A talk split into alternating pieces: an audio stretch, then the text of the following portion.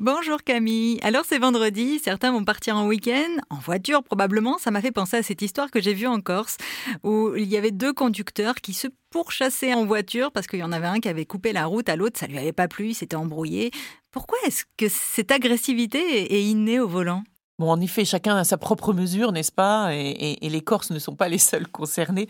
On a déjà pu vivre cette euh, tentation, au moins, d'être agressif euh, au volant. Alors, moi, je fais l'hypothèse que c'est sans doute parce qu'on est pris dans un paradoxe. Et quand on est pris dans un paradoxe, eh bien souvent ça explose.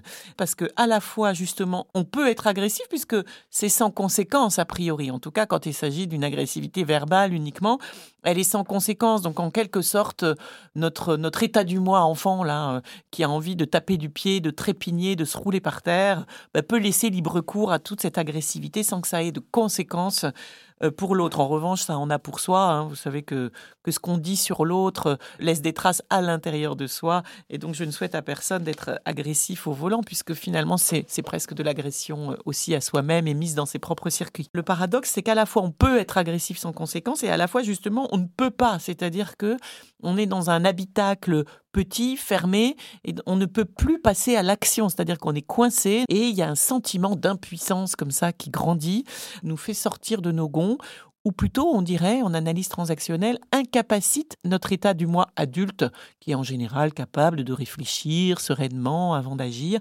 Eh bien là, le sentiment d'impuissance nous renvoie certainement à une espèce de, très forte dépendance de quand on est tout petit et qu'on ne peut rien agir sur l'environnement qui nous entoure. Là, c'est exactement la même chose quand on est pris dans un bouchon et ça fait sauter en quelque sorte le bouchon.